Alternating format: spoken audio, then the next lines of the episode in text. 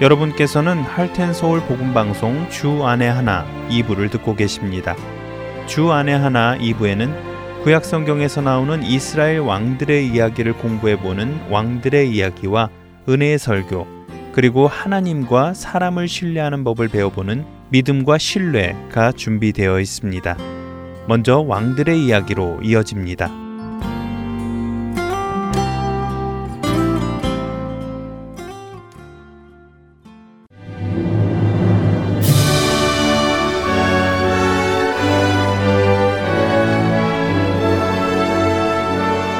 하트앤 서울 복음 방송 청취자 여러분 안녕하세요. 왕들의 이야기 진행의 김민석입니다. 지난 시간까지 우리는 다윗 왕에 대해 알아보았습니다. 오늘은 열왕기상 1장 1절에서부터 2장 12절의 말씀을 함께 나누며 다윗을 이어 솔로몬을 왕으로 세워 나가는 과정을 함께 살펴보겠습니다. 하나님의 인도하심만 믿고 살겠다고 젖과 꿀이 흐르는 약속의 땅 가나안에 온 이스라엘 백성들은 가나안에 와서는 지파별로 뿔뿔이 흩어져 살았습니다. 그러던 그들은 다윗이 이스라엘의 왕이 되어서야 비로소 통일 왕국을 이루고 하나가 되어 하나님의 인도하심을 받고 살아가기 시작하지요. 다윗 왕은 그동안 여부수족이 차지하고 있던 시온 산성을 정복하면서 그곳 예루살렘은 정치 문화적 이스라엘의 수도가 되었고 언약궤가 안착되면서부터는 이스라엘의 신앙의 중심지가 되었습니다. 이때부터 이스라엘의 국력은 강성해져서 영토가 점차 넓어져 갔고 주변국들로부터 조공을 받을 만큼 강력한 국가가 되었습니다. 하지만 이렇게 강력한 나라의 형편에도 불구하고 이스라엘에는 다윗 왕의 다음 왕을 세우는 것이 순탄치 않았습니다. 다윗 왕의 강력한 후계자인 장자 암노는 이복 동생 다말의 몸을 함부로 범함으로 그녀의 오빠인 압살롬에게 원한을 사 살해를 당하였고 그 다음으로 후계자가 될 수 있었던 압살롬은 다윗 왕에게 반란을 일으켰다가 요압에게 살해를 당하였습니다. 그 다음으로 이스라엘이 왕이 될 수 있는 왕자는 다윗이 헤브론 시절에 낳은 아들인 아도니아였는데 다윗 왕은 아도니아가 아닌 솔로몬을 왕위 계승자로 생각하고 있었습니다. 시간이 흘러 다윗 왕이 늙고 병들어 나라를 제대로 돌보지 못하는 때에 아도니아가 왕이 될 속셈으로 슬슬 다른 마음을 품기 시작합니다. 아도니아는 압살롬처럼 병거를 타고 호위병 50명을 데리고 다녔고 군대 장관 요압과 제사장 아비아다를 자기 편으로 만든 후 예루살렘 남쪽 성벽 밖 에누로겔로 형제들과 신하들을 초청합니다. 이 모든 것이 아도니아의 철저한 계획 가운데 준비되었는데요. 이 모습은 분명 압살롬이 반란을 일으켰던 때와 상당히 유사합니다. 게다가 아도니아는 그 잔치에 솔로몬과 다윗 왕의 측근인 사독 대제사장 그리고 나단 선지자 등을 초대하지 않았지요. 이 사실을 알게 된 나단 선지자는 서둘러 솔로몬의 어머니 바세바를 찾아갑니다. 그리고는 바세바와 솔로몬이 위험에 빠졌다고 경고하며 이 위기를 어떻게 대처해야 하는지 알려줍니다. 나단 선지자의 말을 들은 바세바는 곧바로 다윗 왕을 찾아가 엎드려 절하며 다윗의 허락도 없이 왕이 되려는 아도니아의 참담한 소식을 전합니다. 열왕기상 1장 17절에서 20절 말씀입니다. 그가 왕께 대답하되 내 주여 왕이 전에 왕의 하나님 여호와를 가리켜 여종에게 맹세하시기를 네 아들 솔로몬이 반드시 나를 이어 왕이 되어 내 왕위에 앉으리라 하셨거늘 이제 아도니아가 왕이 되었어도 내 주 왕은 알지 못하시나이다. 그가 수소와 살찐 송아지와 양을 많이 잡고 왕의 모든 아들과 제사장 아비아달과 군사령관 요압을 청하였으나 왕의 종 솔로몬은 청하지 아니하였나이다. 내 주 왕이여 온 이스라엘이 왕에게 다 주목하고 누가 내 주 왕을 이어 그 왕위에 앉을지를 공포하시기를 기다리나이다. 바세바는 아도니아가 솔로몬을 제외한 왕자들과 요압 장군, 아비아달 제사장을 초청해 왕이 되려는 잔치를 벌이고 있음을 말하며 온 이스라엘 사람들이 왕의 후계자가 누구인지를 다윗 왕이 직접 알려주시길 고대한다고 말한 것입니다. 이때 나단 선지자도 다윗 왕에게 와 아도니아가 왕이 되어서 다윗 왕의 뒤를 이을 것이라고 말하신 적이 있냐고 물으며 지금 아도니아가 제사를 지내고 잔치를 벌이는데 왕의 뒤를 이을 사람이 누구인지 확실히 알려달라고 합니다. 그러자 다윗 왕은 압살롬에 이어 또다시 왕권에 도전하는 아들 아도니아의 소식에 동탄해하며 마지막 힘을 모아 솔로몬에게 왕권 위임을 준비합니다. 다윗 왕은 제일 먼저 왕비 바세바를 불러 이렇게 말합니다. 어려운 일을 당할 때마다 나의 목숨을 살려내신 하나님을 두고 맹세하오. 내가 일찍이 하나님 앞에 그대의 몸에서 난 아들 솔로몬이 내 뒤를 이어 다스리고 나의 왕자에 앉으리라고 한 맹세를 오늘 그대로 시행하리다. 그 후 다윗 왕은 사독 제사장과 나단 선지자 그리고 자신의 호위 대장인 분하야를 불러 그들에게 솔로몬의 즉위식을 시행하라고 명령합니다. 솔로몬을 자신의 노새에 대워 자신의 신하들과 함께 기온으로 가 사독 제사장과 나단 선지자로 하여금 솔로몬에게 이스라엘의 왕으로 기름 부어 세우라고 말이지요. 다윗의 말대로 솔로몬은 사독 제사장에게 기름 부음을 받아 왕위에 오릅니다. 그러자 모든 백성이 솔로몬의 뒤를 따라 피리를 불며 세상이 떠나갈 듯 열광적으로 기뻐했습니다. 솔로몬의 왕 즉위식 함성은 예루살렘 가까이에 있던 아도니아의 잔치에도 들렸습니다.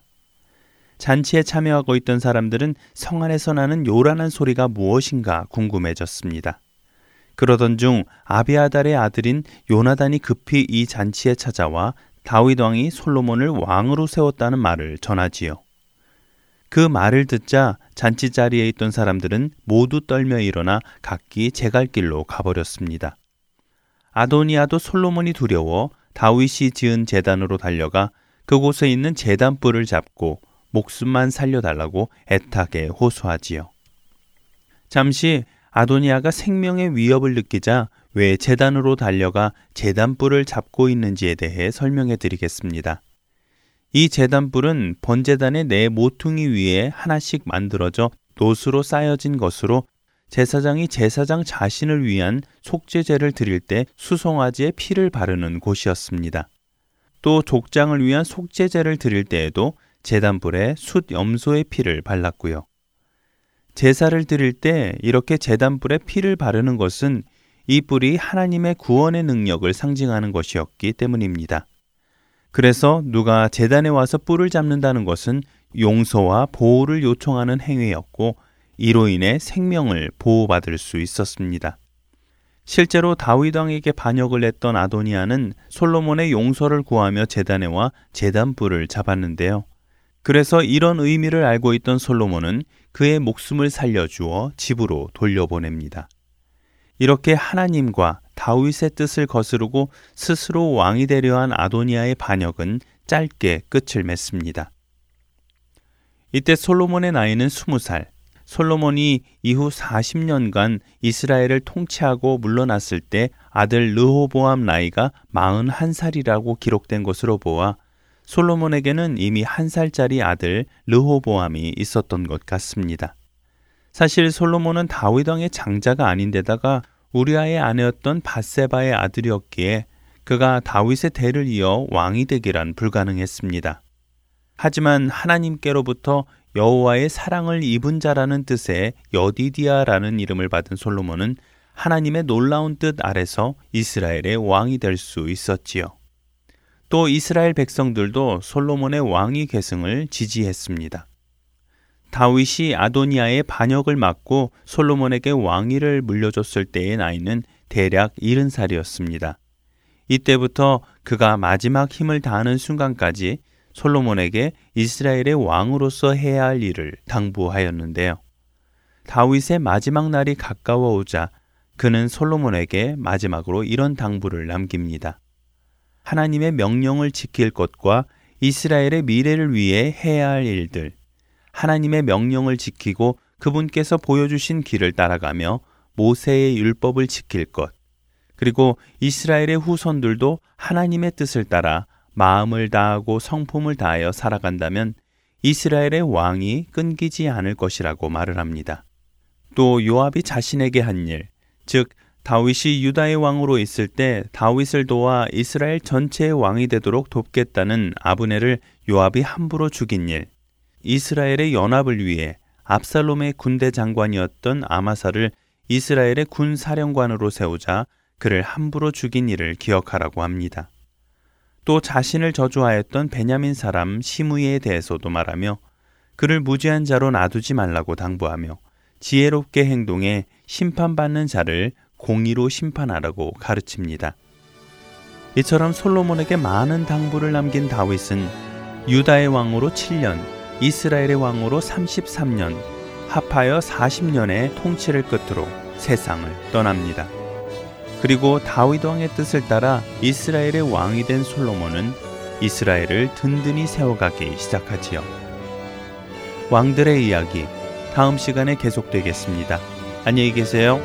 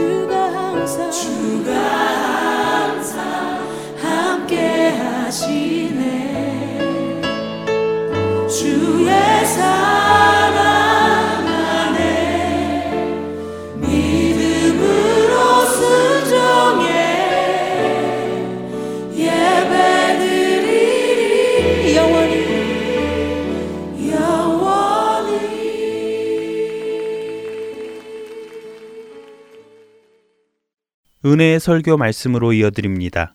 오늘은 캐나다 밴쿠버 그레이스 한인교회 박신일 목사님께서 여호수아 6장 26절을 본문으로 헐 때와 세울 때라는 제목의 말씀을 전해 주십니다.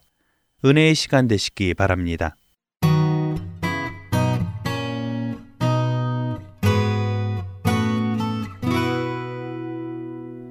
오늘 함께 나눌 말씀은 헐 때와 세울 때라는 제목으로 좀 말씀 나누고 갑니다. 여호수아서 6장 26절 한 절만 우리 다 같이 함께 봉독하도록 하겠습니다.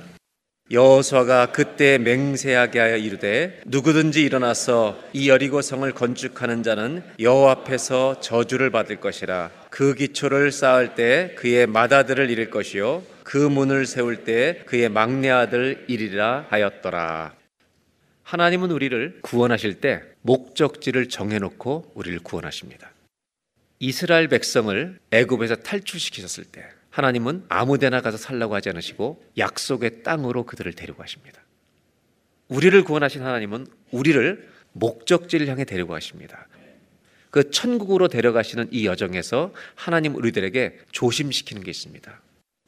이런 집들은 짓지 말고 살아라. 이런 집은 짓고 살아라. 이것을 성경을 통해 딱 두 가지로 정확히 구분해서 말씀하시더란 겁니다. 이스라엘 백성이 애굽에서 탈출돼서 가나안 땅으로 향해 갈 때 모세의 사명은 가나안 입구까지였습니다. 그리고 그 다음은 여호수아의 몫이었습니다. 40년 동안 모세와 동행하면서 광야를 건너온 여호수아에게는 두 가지 큰 관문이 있었습니다. 약속의 땅을 들어가기 위해서 요단강이라고 하는 건널 수 없는 강과 여리고성이라는 견고한 진이 있었습니다. 여러분 이 어렵고 힘든 일을 만날 때 예수 믿는 사람들이 꼭 기억해야 될 것은 머리 쓰지 말고 복잡한 생각하지 말고 원칙을 지켜야 한다는 겁니다. 이 어려운 상황 앞에서 여호수아가 잘한 것이 하나 있습니다. 그것은 뭐냐면 하나님께 귀를 기울인 것입니다. 요단강을 어떻게 건넜는지 여리고성을 어떻게 들어갔는지 성경은 여호수아에 이렇게 표현합니다. 3장 7절입니다. 여호와께서 여호수아에게 이르시되 이 힘들고 어려운 환경에 직면했을 때 여호수아는 머리를 쓰지 않습니다. 하나님의 말씀을 기다리는 겁니다. 그때 여호와께서 여호수아에게 이르시는 겁니다. 내가 모세와 함께 있었던 것 같이 너와 함께 있는 것을 다 알게 하겠다. 그리고 8절에 이렇게 말씀합니다. 너는 언약궤를 맨 제사장들에게 명령하여 이르기를 너희가 요단 물가에 이르거든 요단에 들어서라 하라. 언약궤를 맨 제사장들로 하여금 요단강 물에 발을 담그고 들어가라는 겁니다. 그렇게 했을 때 요단강 물이 멈추고 요단강을 건너게 됩니다. 그 다음은 여리고성입니다.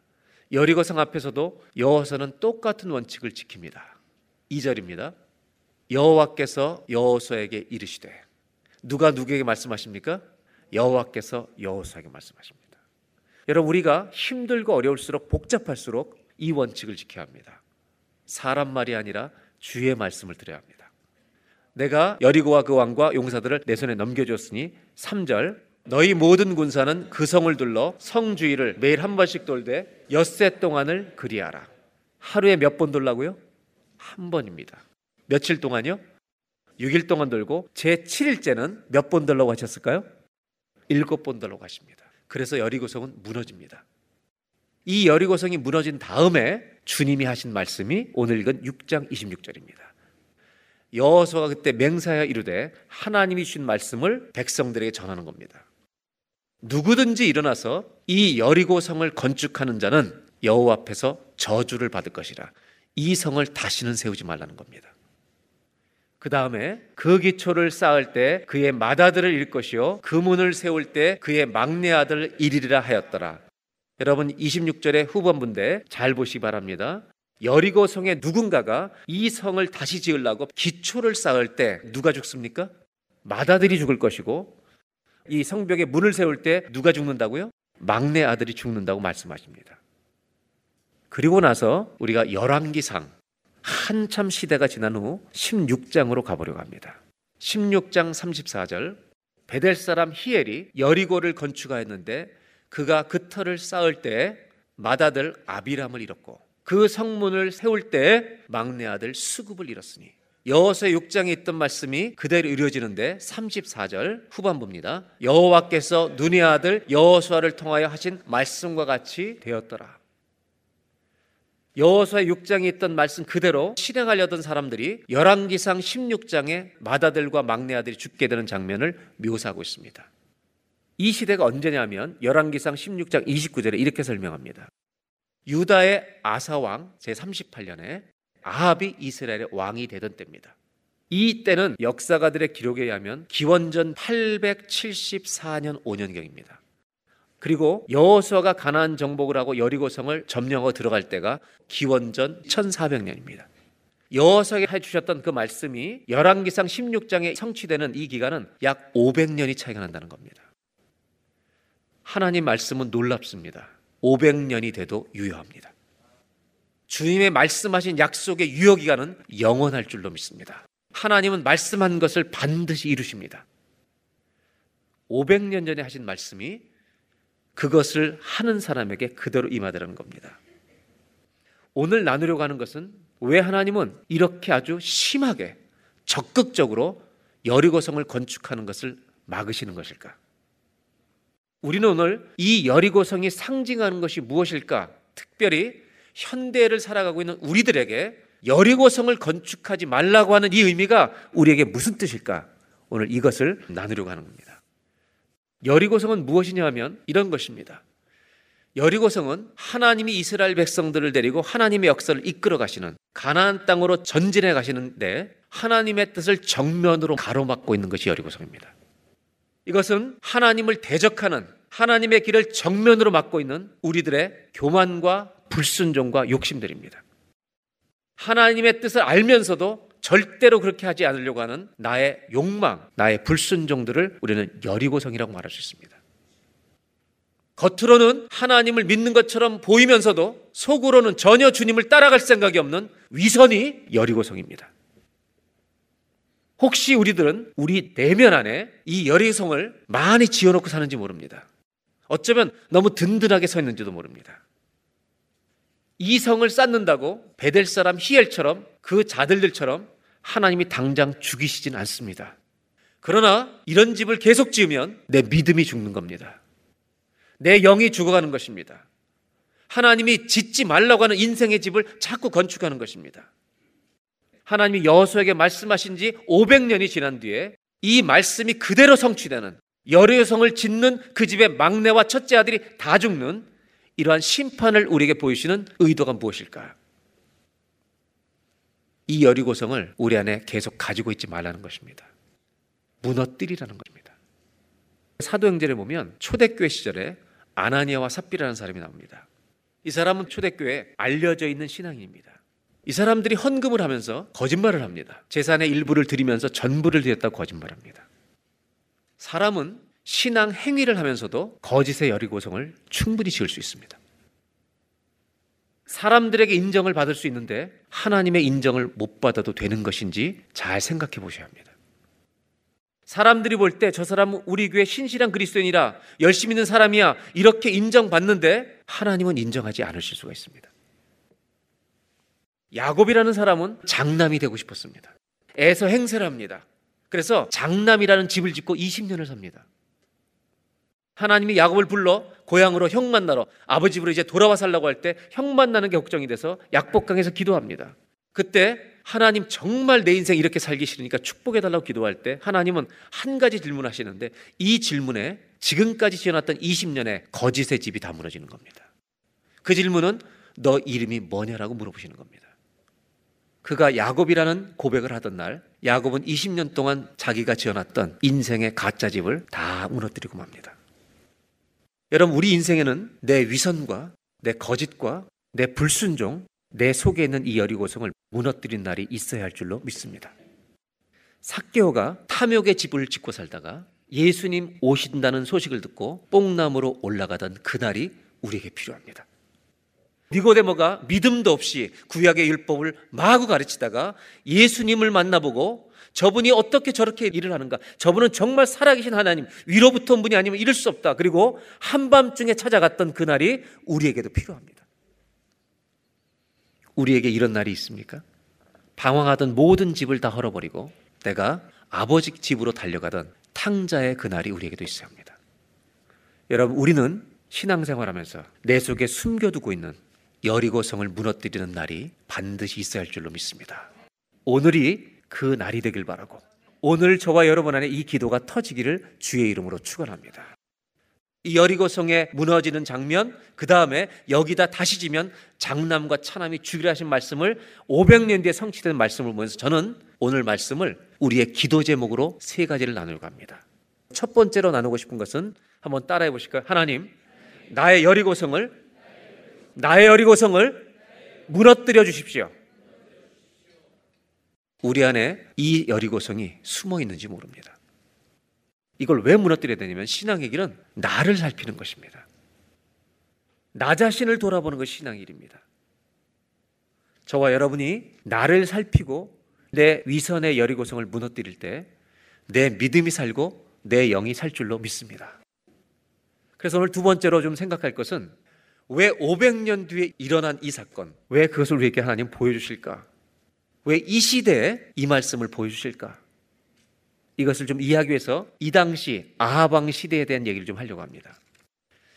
29절에 보면 베델 사람 히엘의 아들들이 죽던 그 시대를 이렇게 표현하고 있습니다. 유다의 아사왕 제38년에 오므리의 아들 아합이 이스라엘의 왕이 됩니다. 북쪽의 이스라엘의 아합 왕이 사마리아에서 다스릴 때입니다. 20년을 다스리게 되는데 이 사람에 대한 성경의 평가가 그 다음 30절에 바로 등장합니다. 오므리의 아들 아합이 그의 이전의 모든 사람보다 여호와 보시기에 악을 더욱 행했다고 합니다. 여러분 하나님은 이 시대에 말씀하시는 이유가 있습니다. 아합은 왕이라는 인생의 집을 진 사람입니다. 부와 권력을 다 가진 사람입니다. 하나님은 악하다고 하십니다. 왜냐 우리 하나님은요 우리의 껍데기를 보고 기뻐하거나 슬퍼하지 않으십니다. 우리 주님은 중심을 보시는 분이시기 때문입니다. 성공했는데 악한 겁니다. 성공이냐 아니냐가 중요한 게 아닙니다. 그 마음이 악하다는 겁니다. 그리고 31절에 이렇게 말합니다. 느바세 아들 여로보암의 죄를 따라 행하는 것을 오히려 가볍게 여기고 죄 짓는 것을 가볍게 여기는 사람입니다. 시돈 사람의 왕 엣바알의 딸 이세벨을 우상 섬기는 엣바알의 딸 이세벨을 아내로 삼고 가서 바알을 섬겨 우상의 재단을 건축하는 사람이 아합입니다. 32절 사마리아야 이스라엘의 수도에도 바알의 전을 건축하고 바알을 위해 재단을 쌓습니다. 33절 또 아세라상을 만들었으니 그는 그 이전에 이스라엘의 모든 왕보다 심히 이스라엘 하나님 여호와를 노하시게 하였더라. 여러분 하나님은 감정이 있으셔서 진노하십니다. 하나님이 진노하실 때가 있습니다. 아합을 보고 진노하십니다. 여러분 아합의 인생이 여리고 성입니다. 그 자체입니다. 아합의 시대에 여리고의 성을 세우다가 무너져 죽은 사람을 보여주신 이유는 아합이 무너져야 한다는 것입니다. 우리 인생 가운데 이런 것들이 다 쓰러져야 한다는 것입니다. 33절에 아합이 여리고성과 같은 존재였다고 주님 말씀하십니다. 내가 그를 보면 진노한다. 화가 난다고 말씀하십니다. 그리고 이 바로 다음에 이어진 말씀이 34절입니다. 베델 사람 히엘이 여리고를 건축하였는데 그가 그 터를 쌓을 때 맏아들 아비라함을 잃었고 여러분 이거는 좀 기억하시면 좋겠습니다. 기초를 쌓을 때 누가 죽는다고요? 맏아들이 죽습니다. 그 다음에 성문을 세울 때 막내 아들 수급을 잃습니다. 이름을 왜 여기다 기록했을까? 그것은 설교 끝날 때 얘기하려고 합니다. 오늘 성경이 보여주는 것은 500년 뒤에 일어난 이 사건이 모든 왕들보다 가장 악했던 아하방 자체가 인생의 여리고성을 쌓고 있었다는 것입니다. 세상에서 볼 때 사람들이 다 볼 때 성공한 사람입니다. 근데 주님이 보실 때는 성공하지 않았습니다. 주님은 아합 같은 인생의 집을 무너뜨리기를 원하십니다. 여기서 끝이 아닙니다. 23절에 보면 21장 아하방은 또 하나 가슴 아픈 일을 벌입니다. 자기 동네 근처에 나봇이라는 사람이 포도원을 갖고 있습니다. 2절입니다.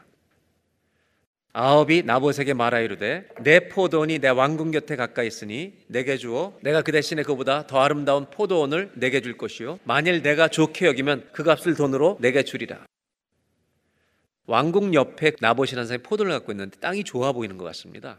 그거를 돈 주고 사겠다는 겁니다. 근데 여러분 아시는 것처럼 유대인들은 땅을 분배로 기업으로 하나님 주신 것을 받았기 때문에 사고 팔지 않습니다. 3절 나봇이 말합니다. 내 조상의 유산을 왕에게 주기를 하나 주신 기업이기 때문에 여호와께서 금하시는 것입니다.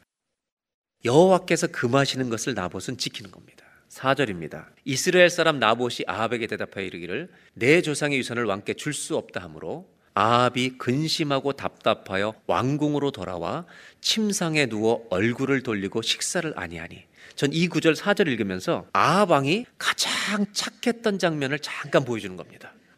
아합이라는 사람의 인생을 다 펼쳐놓고 봤을 때 그래도 착해 보이는 구절 하나가 여기 있습니다.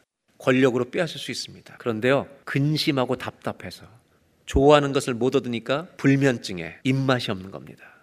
이 장면을 누가 보냐 하면 아내 이세벨이 봅니다. 그리고 7절에 이렇게 말합니다. 그의 아내 이세벨이 그에게 이르되 왕이 지금 이스라엘 나라를 다스리십니까? 이렇게 힘이 없어서 어떻게 다스리겠습니까? 일어나 식사를 하시고 마음을 즐겁게 하십시오.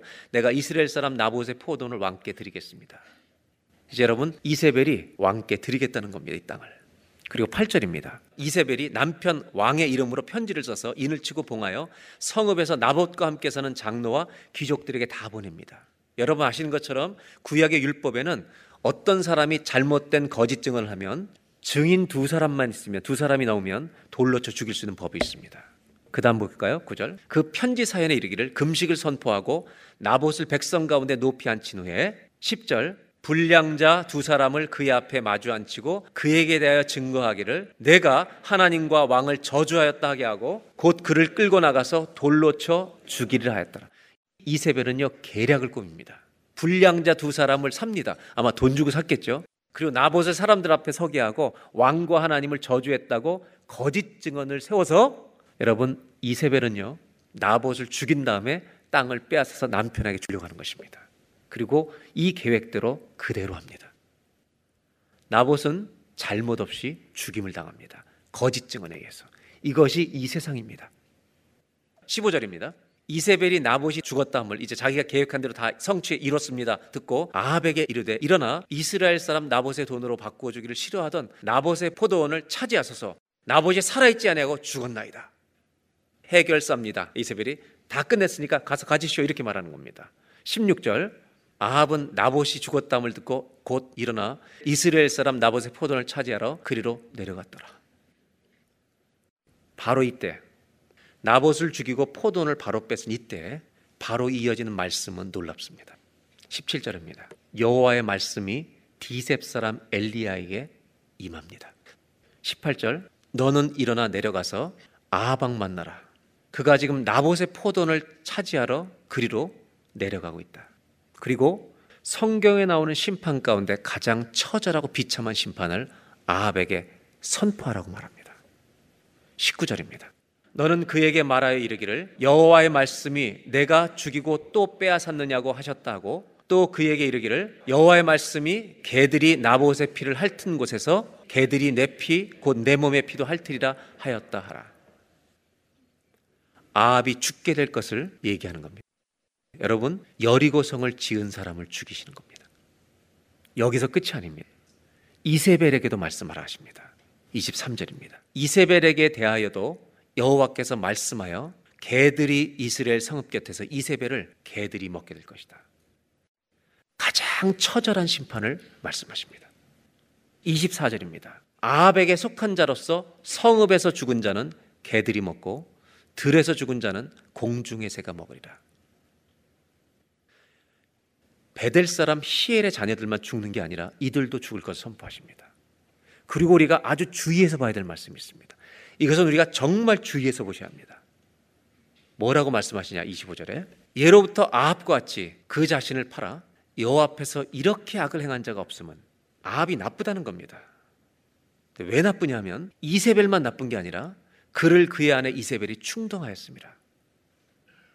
여러분 이세벨이 악한 것을 계획했는데 그 말을 선악과처럼 먹고 충동에 같이 휩쓸려서 그 말을 같이 먹고 똑같이 행동하는 것들도 악하다는 것입니다.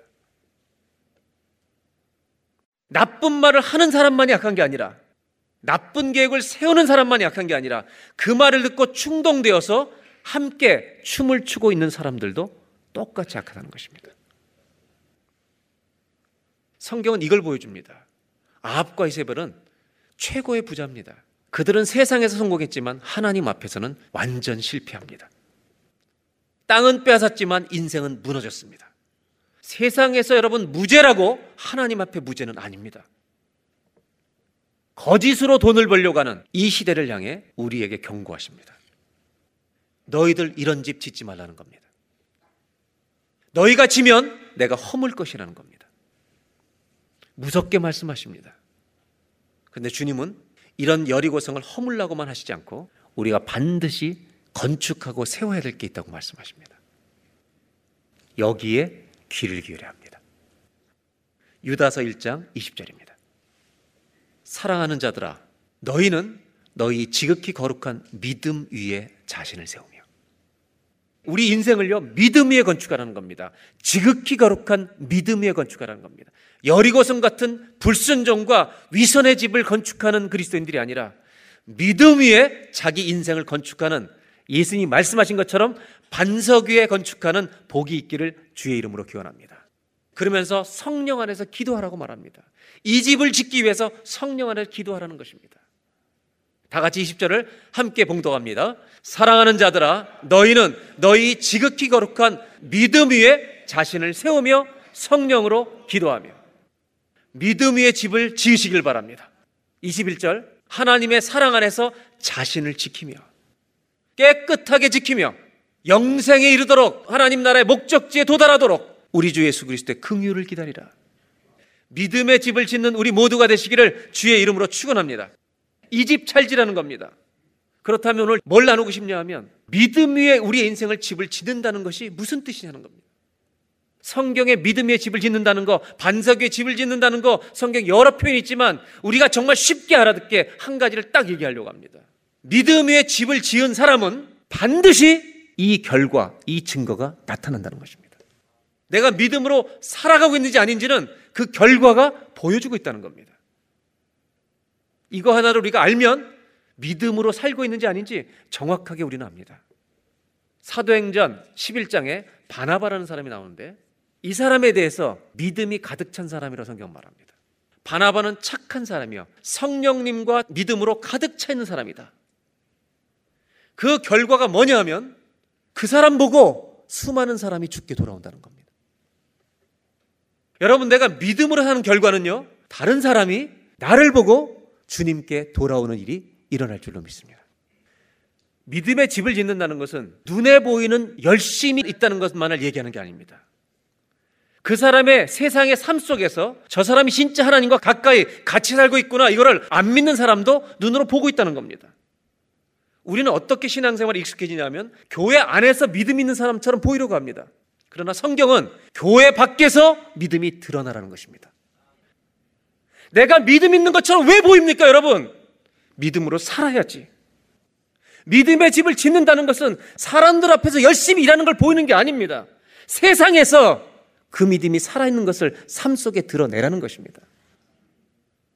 저는 손영원 목사님이 자기 아들 죽인 사람 입양하는 이 정도의 사랑을 하자는 게 아닙니다. 작은 것을 하자는 겁니다, 여러분. 작은 일에 정직해 보자는 겁니다. 화가 날 때 우리가 사랑으로 한번 용서해 보자는 겁니다.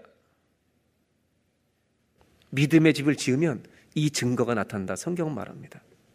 내가 믿음의 집 쳤다고 떠들 일이 아닙니다. 내가 믿음의 집을 짓고 살면 안 믿는 사람들이 압니다. 당신 믿는 하나님 나도 좀 믿고 싶다고. 이 은혜가 있었으면 좋겠습니다.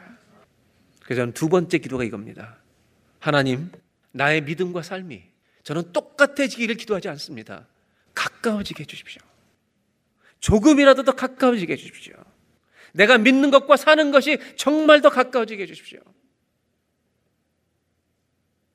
이게 저와 여러분의 기도가 되길 바랍니다. 어떻게 믿음과 삶이 하나 되도록 가까워질 수 있을까? 성경은 자기 인생을 여리고성처럼 다 지어놓은 아합과 반대로 이름이 비슷한데 믿음의 집을 지은 사람을 소개하고 있습니다. 그 사람은 이름이 아합이 아니라 아삽입니다. 다윗 시대 음악가입니다. 이 사람은요 세상을 살면서 너무 많은 갈등 속에 삽니다. 믿음을 가지고 사는 게 너무 힘들었습니다. 그 이유는 뭐냐면 악한 사람들이 다 잘 되는 겁니다. 이 고통 속에서 시편을 씁니다. 73편 3절에 이렇게 말합니다.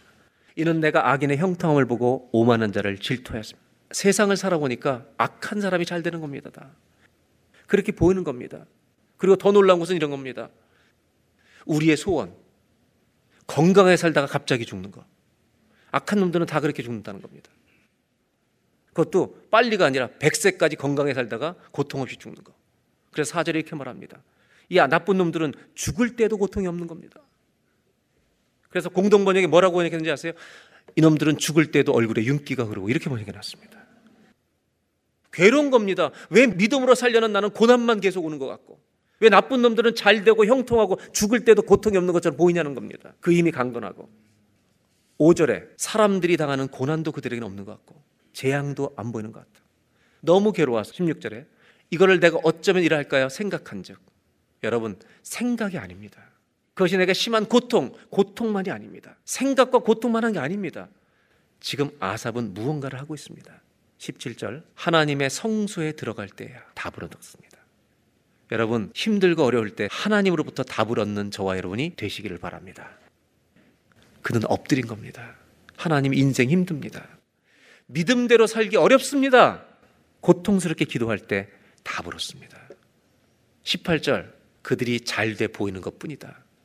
하나님 그들을 경사가 있는 미끄러운 곳에 두셨다고 말합니다. 그들을 파멸에 던지신다고 말씀하십니다. 한순간 사람을 속인다고 형통하지 않습니다. 여리고성을 짓는 것입니다.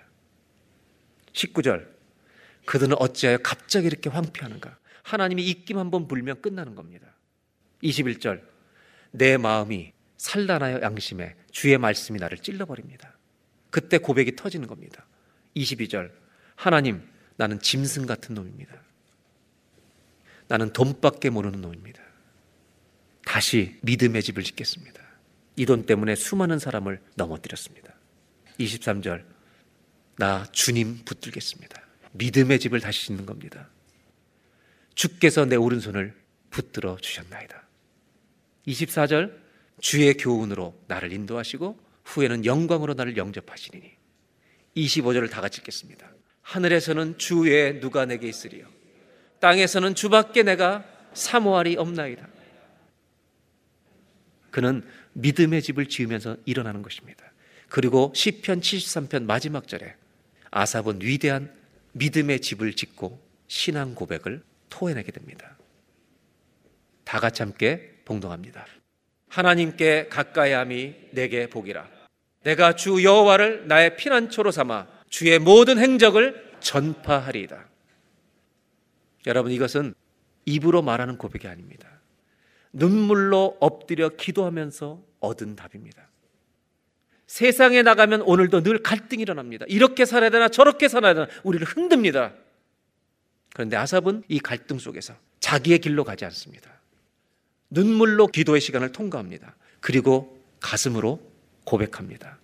하나님을 가까이함이 내게 복입니다.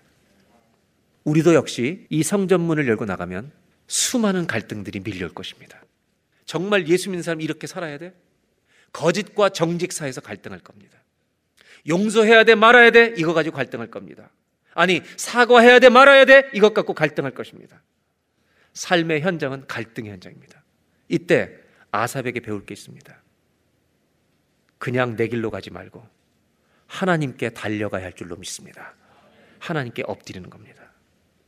오늘 저는 이 아삽을 통해 우리가 믿음의 집을 짓기 위해서 이 기도를 가지기를 원합니다. 마지막 세 번째 나누고 싶은 기도인데요. 한번 따라 하실까? 하나님, 흔들릴 때 나의 기도가 살아있게 해주십시오. 내 기도가 살아있는 복이 있기를 주의 이름으로 축원합니다. 기도가 살아있어야 합니다. 흔들리고 힘들 때 아삽처럼 성전으로 달려가고 여러분의 집에서 무릎을 꿇고 차를 세우고 죄 지러 가다가 기도할 줄 아셔야 합니다. 그럼 우리는 여리고성 짓지 않습니다. 믿음의 집을 질 것입니다. 여리고성 얘기를 더하고 마치려고 합니다. 여리고성을 하루에 몇 번 돌았죠? 6일 동안? 몇 바퀴? 이들은 돌면서요. 마음에 믿음과 의심이 교차했을 겁니다. 안 무너지면 어떡하지? 이게 아무래도 이게 안 무너질 것 같은데. 7일째 일곱 바퀴를 돌면서 이들은 이렇게 기도했을 것입니다. 하나님 무너뜨리셔야 합니다, 이거. 하나님 무너뜨리셔야 합니다. 기도 없이는 못 걷는 겁니다. 이 세상은 기도 없이 못 걷습니다. 왜? 갈등이 있기 때문입니다. 의심과 믿음 사이를 계속 왔다 갔다 하기 때문입니다. 여러분, 여리고성을 돌던 성도들도 백성들도 기도하며 그런 겁니다. 이 세상을 나아가시면 바로 갈등의 파도가 밀려옵니다. 기도가 살아있기를 주의 이름으로 축원합니다. 마지막으로 아까 이름 얘기했잖아요. 아비람이 죽고 수굽이 죽습니다. 여러분, 박신일이 죽어야 합니다. 내 이름을 거기다 넣어서 읽으십시오. 내가 기도할 때 내 모든 갈등과 위선과 불순종을 주님이 죽여주실 것입니다. 그리고 믿음이 살아나게 하실 것입니다. 기도하겠습니다. 하나님, 내 가슴 속에 지어져 있는 여리고성을 오늘 무너뜨려 주십시오. 내 여리고성을 다 허물어 주십시오. 그리고 유다서에서 말씀한 믿음 위에 집을 짓게 해 주십시오. 그래서 하나님 소원이 있는데 우리를 보고 내가 믿음의 집을 지어가기 때문에 다른 사람들이 당신이 믿는 예수 나도 믿고 싶다. 이런 얘기 듣게 해 주십시오. 하나님, 우리는 믿음이 있는 것처럼 사람들에게 보이면서 이 세상에서 일하고 돈 벌 때는 믿음이 없는 사람처럼 살아가는 것을 배우고 있습니다. 주님을 사랑하는 사람처럼 보이면서 철저하게 돈을 사랑하는 법을 배우는 위선의 집을 짓고 있는 여리고성이 우리임을 고백합니다. 오늘 아삽처럼 정직한 기도를 가지고 세상을 향해 나아갈 수 있도록 도와주시옵소서. 하나님께 가까이함이 내게 복입니다. 이 말씀을 가슴에 새기고 세상을 향해 나아가는 우리들이 되게 하여 주십시오. 그래서 믿음의 멋진 집을 건축하고 매일매일 살아가는 하나님 앞에 인정받는 하나님이 내가 복이라고 하시는 축복의 사람 되게 하여 주옵소서. 우리 주 예수님의 이름으로 기도하옵나이다.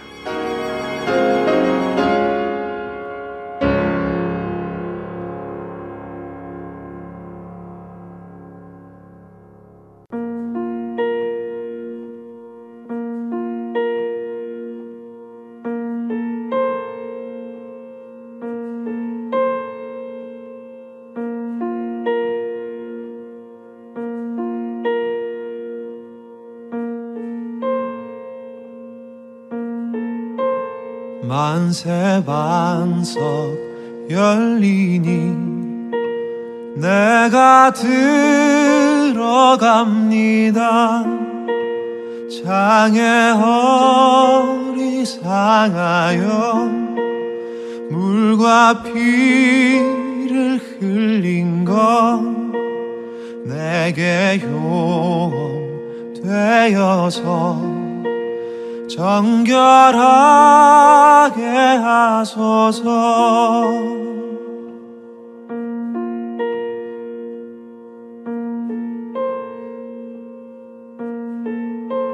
내가 공을 세우나 은혜가 갚지 못하네. 쉼이 없이 힘쓰고 눈물 근심 많으나 구속 못할 죄인을 예수 홀로 속하네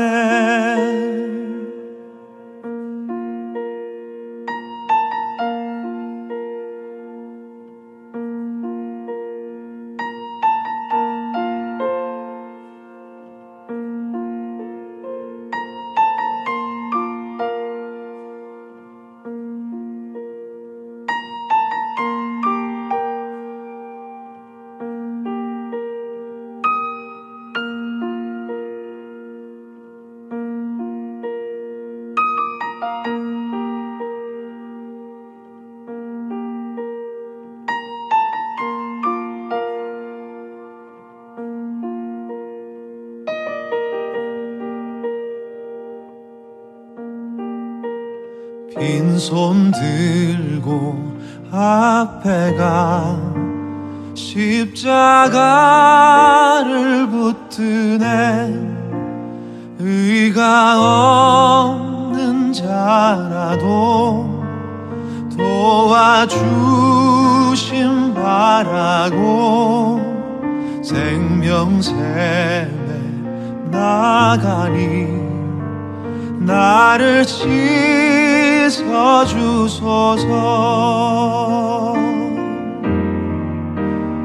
살아생전 숨쉬고 죽어 세상 떠나서 거룩하신 주 앞에 끝날 심판 당할 때 만세 반석 열리니 내가 들어갑니다.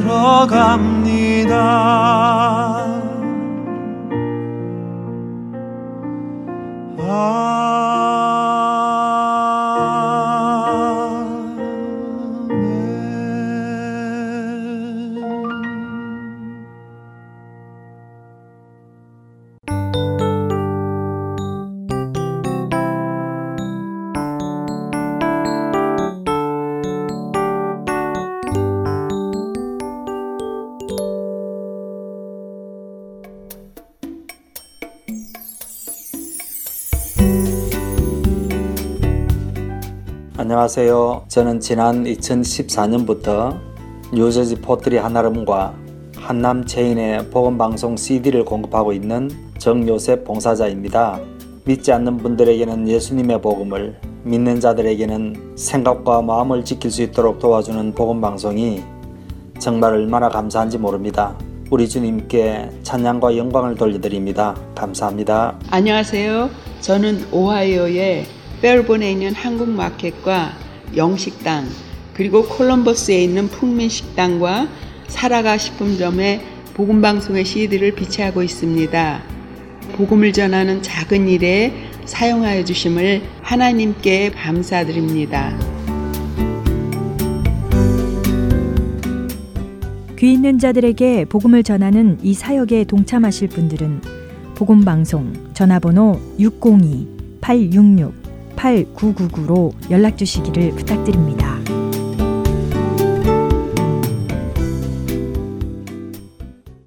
이어서 믿음과 신뢰로 이어집니다.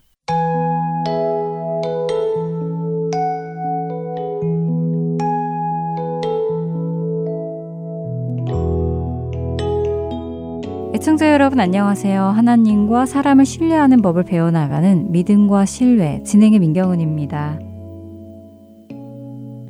하나님에 대해 알았지만 하나님을 알지는 못했던 모세. 그는 세월 속에서 하나님께서 하신 말씀들이 하나씩 하나씩 이루어지는 것을 경험하며 하나님을 알아갔습니다. 그리고 결국 그는 하나님을 철저히 신뢰하게 되므로 온 지면에서 가장 온유한 자라는 칭함을 받게까지 되었지요. 하나님을 믿게 되고 그분을 신뢰하게 되는 것은 결국 그분의 말씀을 알고 그분의 성품을 알고 그런 그분의 말씀과 성품 그리고 약속이 우리의 삶 속에서 하나하나 이루어지는 것을 경험할 때 생기는 것입니다. 그럼 어떻게 하면 그러한 경험들을 하게 될까요? 아무 일도 일어나지 않는데 경험할 수 있을까요? 그렇지는 않겠지요. 우리가 하나님을 경험하기 위해서는 하나님께서 어떤 분이신지 그리고 그분을 신뢰할 수 있는지 확인할 수 있는 일들이 우리에게 일어나야만 합니다. 그래야 그 일들을 통과하며 경험을 통해 하나님의 말씀과 약속이 실제로 이루어지는 것을 보고 듣고 알 수 있게 되고 그 안에서 하나님의 성품까지도 알아가게 되는 것이죠.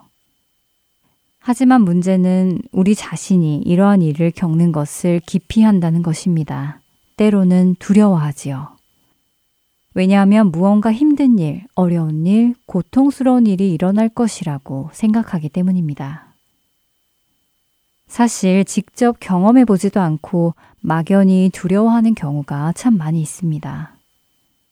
하나님께서 굳이 나에게 그런 힘든 일을 겪게 하지 않으시고 그냥 이대로 이 정도의 믿음을 가지고 살아가도록 내버려 두셨으면 좋겠어 라는 생각을 하는 성도들도 적지 않게 있습니다. 여러분들은 어떠신가요? 하나님을 더 경험하고 더 알아가고 싶기에 하나님께서 주시는 모든 상황들을 기쁨으로 통과하실 마음이 있으신가요? 비록 그 상황들이 어렵고 힘들고 눈물이 나는 상황이라도 말입니다. 배는 항구에 묶어 놓았을 때 가장 안전하다는 말이 있지요. 그러나 배를 만든 목적은 항구에 묶어 놓기 위함은 아니라고 말합니다. 만약 우리의 삶에 늘 안전하고 편안한 일만 일어난다면 과연 우리의 믿음은 자라날 수 있을까요? 하나님을 향한 믿음이 하루하루 굳세어져 갈까요? 만일 그렇다면 하나님께서는 우리에게 매일같이 안전하고 편안한 삶을 허락해 주실 것입니다. 우리의 믿음이 자라는 것이 하나님의 기뻐하시는 일이니까요. 동의하시는지요? 만일 우리의 삶의 편안함과 안락함이 우리의 믿음을 성장하게 하는 것이라면 하나님께서 분명 우리의 삶에 늘 편안함과 안락함을 허락하실 것이라는 말씀 말입니다. 이 말씀에 동의가 되신다면 제가 드리는 다음 말씀도 동의가 되실 텐데요. 하나님께서는 우리의 믿음이 성장하기를 원하셔서 우리의 삶에 여러 가지 일을 허락하십니다.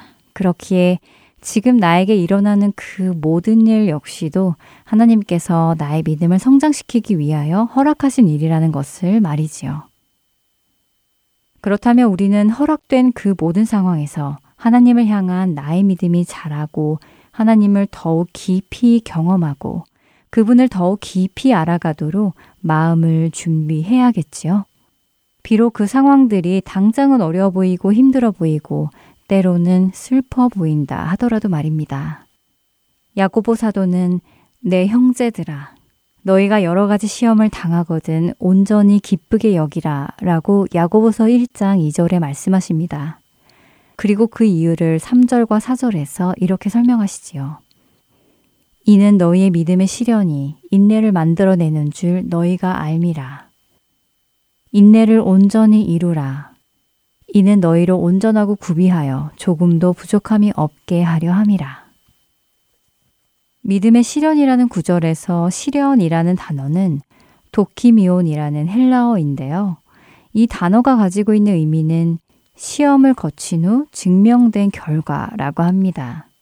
그러니까 믿음의 시련이란 시련을 통하여 우리의 믿음이 참된 믿음인지 아닌지를 증명해내는 도구이며 또한 이를 통하여 우리의 믿음이 자라서 온전하고 구비하여 조금도 부족함이 없는 성숙한 믿음으로 가게 하는 도구라는 말씀이지요. 그렇기에 나의 믿음이 성숙해져 가는 것을 기뻐하고 거기에 가치를 두는 사람은 그 믿음을 성장시켜 줄 믿음의 시련이 오는 것을 기쁨으로 받을 수 있는 것입니다. 그러나 반대로 자신의 믿음 성장에 관심이 없는 사람들은 믿음의 시련이 찾아오는 것을 피하려 하고 외면하려 하지요. 우리는 하나님을 더 알고 싶다고 말합니다. 그러나 하나님을 더 알 수 있는 그 기회 속으로 자신을 던지는 것을 꺼려 합니다. 그것은 어쩌면 아직 내가 하나님보다 나를 더 사랑하기 때문일 것입니다. 여러분은 우리를 선으로 인도하시고 온전하게 하시며 마다들 예수 그리스도를 닮게 빚어가실 하나님을 믿고 신뢰하시는지요? 만일 그러시다면 우리는 믿음의 시련에 기쁨으로 우리 자신을 담대하게 던질 수 있을 것입니다.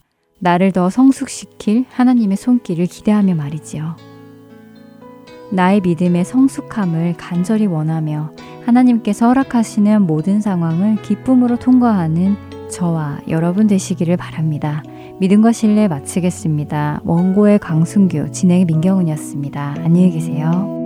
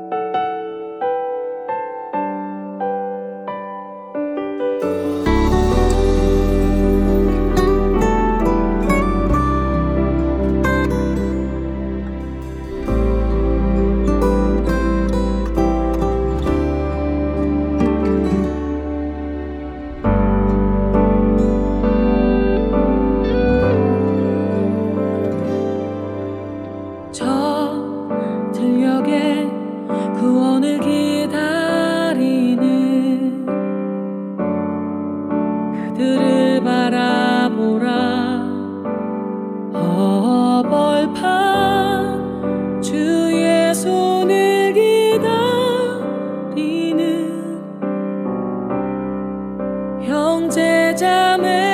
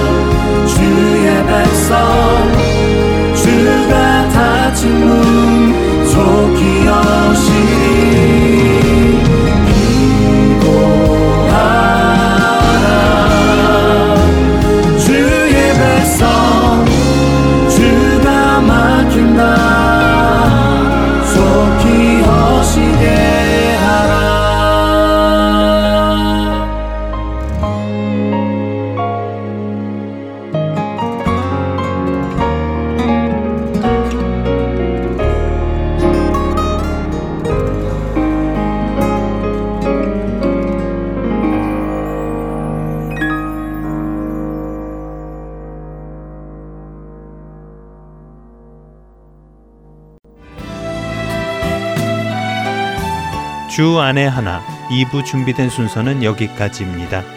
함께 해주신 여러분께 감사드립니다. 다음 시간에 뵙겠습니다.